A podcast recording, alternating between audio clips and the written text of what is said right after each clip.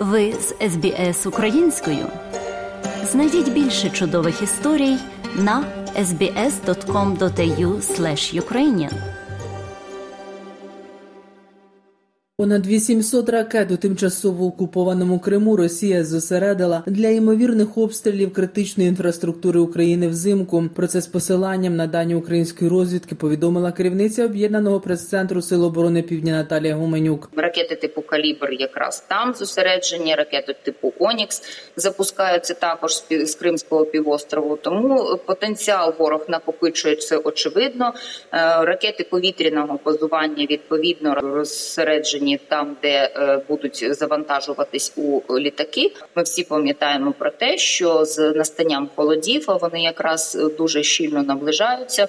Ворог може активізувати енергетичні атаки. Росія почала регулярніше застосовувати для ударів по території України балістичні ракети, оскільки вони не є легкою ціллю для сил протиповітряної оборони. Про це розповів речник командування повітряних сил збройних сил України Юрій Гнат. Пояснив, що збільшення кількості антибалістичних комплексів для України наразі дуже актуальне питання. Війна в Україні, а зараз вже навіть і на близькому сході показала, що е, потрібні засоби здатні збивати і балістику, здатні збивати велику кількість засобів повітряного нападу. Це і дрони, і ракети, і так далі. Тому країни Європи сьогодні посилюють виробництво. Воно вже стартувало серйозне в Німеччині, Франції, в інших країнах, Сполучених Штатах Америки, збільшують е, виробництво самих комплексів, ракет до них і так далі. Вони будуть це робити і для себе, і сподіваюся, для України. Російська армія збільшує кількість атак на Авдіївському та Мар'їнському напрямках Донецької області. Російські армійці активно застосовують авіабомби, які скидають з літаків. Розповів речник об'єднаного прес-центру Сил оборони Таврійського напрямку Олександр Штупун. Ворог збільшив кількість, а не якість, тому що атакує невеликими підрозділами піхотними, десь до відділення до 10 чоловік. Відзначається продовження залучення до штурмів осіб е, з числа кримінальних злочинців, а також громадян Росії які раніше зовсім не брали участі в бойових діях. Це призводить до, скажімо, дезорієнтації деяких підрозділів е, російських, і також е, фіксується ну потрапляння таких дезорієнтованих осіб до полону. За інформацією Генерального штабу, ситуація на фронті залишається складною. Водночас сили оборони України продовжують наступальну операцію у напрямку Мелітополя та штурмові операції біля Бахмута. Інформаційний ажіотаж про успіхи збройних сил України на лівому березі Дніпра у Херсоні небезпечний для місцевого населення і, звісно, для воїнів сил оборони. Так прокоментувала оприлюднені військовими аналітиками повідомлення про успіхи на південному фронті речниця об'єднаного прес-центру оперативного командування Південь Наталія Гуменюк. За її словами, після таких повідомлень російська армія намагається ще активніше накривати вогнем цивільні помешкання помешкання, що розташовані ближче до правого берега. Тому нині потрібно терміново евакуювати місцеве населення із зони активного ураження. Ми вже неодноразово говорили, що звітуватимемо тоді, коли будемо вважати це за потрібне і безпечне, головне для мирного населення, яке проживає на лівому березі, і потерпає від потужних бомбардувань після таких інформаційних ажіотажів, і для наших підрозділів, які продовжують бойову роботу. Ми здійснюємо і вогневе ураження лівобережних позицій ворога і проводимо всі можливі на е, даний момент е, операції для того, щоб вивільняти там територію. Е, ми говоримо також про можливі посилення авіаційних атак з боку ворога на правий берег, у зв'язку з чим закликаємо місцеве населення прибережних сіл евакуюватися. Нагадаю, в своєму звіті інститут вивчення війни повідомляв, що збройні сили України просунулися на Запоріжжі і на лівому березі березі Херсонської області. Минув рік відтоді, як українська армія увійшла до Херсона, визволивши місто від російської окупації. Херсон перебував в окупації протягом восьми місяців. Першими українських воїнів зустрічала Чорнобаївка поблизу Херсона.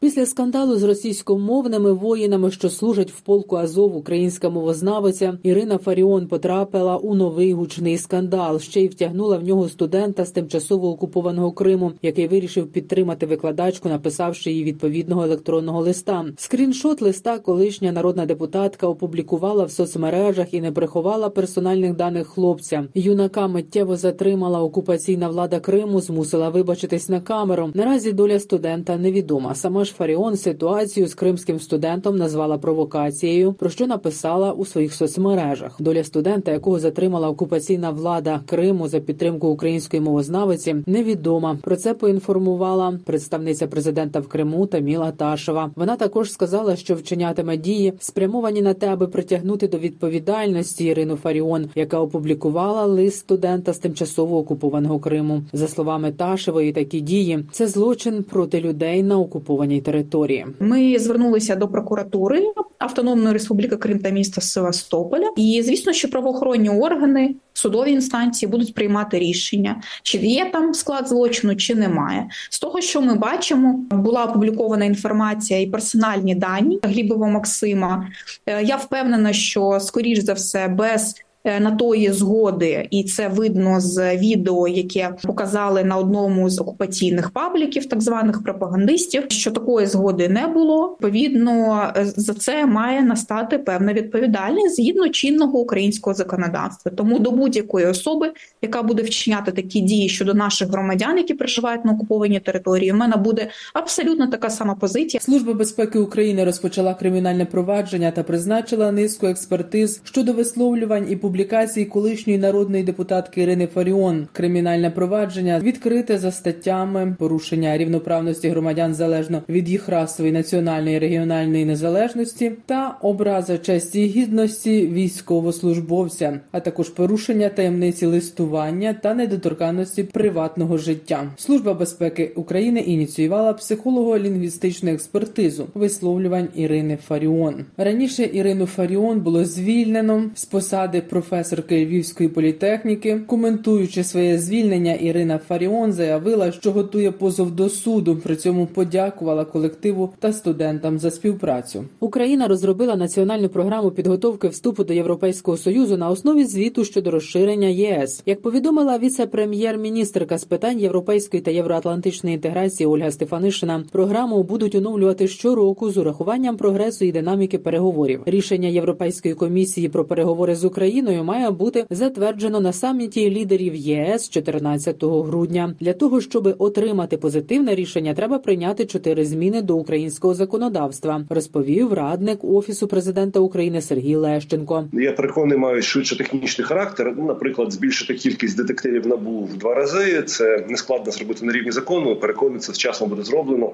Також треба закон про державну мову і освіту згідно з рекомендаціями Венеціанської комісії, і закон про лобіювання за європейськими стандартами. Ухвалити ну це я переконаний, не стане кабелем спотикання. Тобто, у нас будуть всі потрібні рішення до кінця цього року, і далі ми будемо вже рухатися за запропонованим єврокомісією сценарієм. Незгоду Угорщини з початком переговорів про вступ до ЄС Лещенко назвав шантажем усієї Європи і викликом для єдності Євросоюзу. За його словами, одна країна не може шантажувати європейську спільноту, маючи при цьому нездорові стосунки з агресором. Навіть через 10 років кількість населення України все ще не повернеться до показника в 45 мільйонів. Таке прогнозує директорка інституту демографії та соціальних досліджень імені Птухи Елла Лібанова. За її словами, у 2033 році прогнозовано в Україні проживатиме від 26 до 35 мільйонів людей у межах кордонів 1991 року. Лібанова наголосила, що природне скорочення населення стосується всіх без винятку європейських країн. Варіація прогнозу на 33 рік, ну на 10 років ми робили останні, десь від 26 до 35 мільйонів в кордонах 91-го року. Е, Це довга розмова про потенціал демографічного зростання, про е, старе населення, про, про втрати через низьку народжуваність, про втрати через е, зависоку дочасну смертність, особливо чоловіків. До цього долучилася міграція, яка сьогодні перетворилася на головний драйвер демографічної динаміки. Все погано, дуже погано. І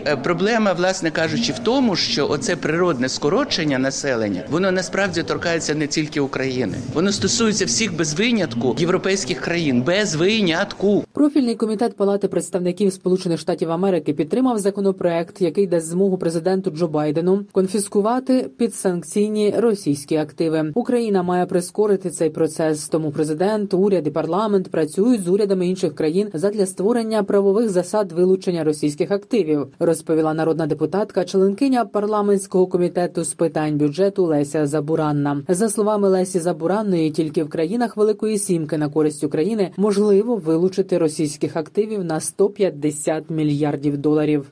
Творці гри World of Tanks зібрали понад 1 мільйон доларів для придбання реанімобілів для України. Про це повідомив віце-прем'єр-міністр цифрової трансформації Михайло Федоров. Він нагадав, що світовий розробник ігор компанія Wargaming запустила благодійний проєкт для допомоги українським медикам у жовтні цього року. За два тижні до ініціативи долучилися люди зі 115 країн світу. Найбільше з Німеччини, Сполучених Штатів Америки, Польщі, Чехії та Великої Британії. Культурна галузь України в умовах війни працює в тому числі як волонтерська складова. Про це розповів поет, письменник та громадський діяч Сергій Жадан. За його словами, на більшості концертів, літературних вечорів, фестивалів збираються кошти для українського війська. Безперечно, це велика галузь, яка працює, яка зокрема поповнює наш бюджет е, і працює зокрема в умовах війни як е, волонтерська складова. Е, Сьогодні культура виконує дуже часто цю соціальну функцію зі збору донатів акумуляції донатів. І на більшості концертів, літературних вечорів, фестивалів і якихось мистецьких акцій збираються кошти для українського війська. Це теж мені здається дуже важливо. Картину українського художника Івана Марчука Пейзаж тут спокій поселився. Продали на аукціоні Сотбіс за понад 76 тисяч євро. Про це митець розповів у соціальних мережах. Нагадаю, Іван Марчук створив нову техніку живопису під назвою пльонталізм, нашарування дрібних ліній, з яких будується унікальна композиція кольору та світла. Доробок митця налічує близько п'яти тисяч творів. Іван Марчук, лауреат Національної премії України імені Шевченка. У 2006 році його прийняли до Золотої гільдії Міжнародної академії сучасного мистецтва у Римі. У 2007-му Іван Марчук потрапив до рейтингу британського видання Daily Telegraph 100 геніїв сучасності. Людмила Павленко із Києва для СБС Аудіо. Хочете почути більше подібних історій? Слухайте в Apple Podcast, Google Podcast, Spotify або будь-якому іншому місці.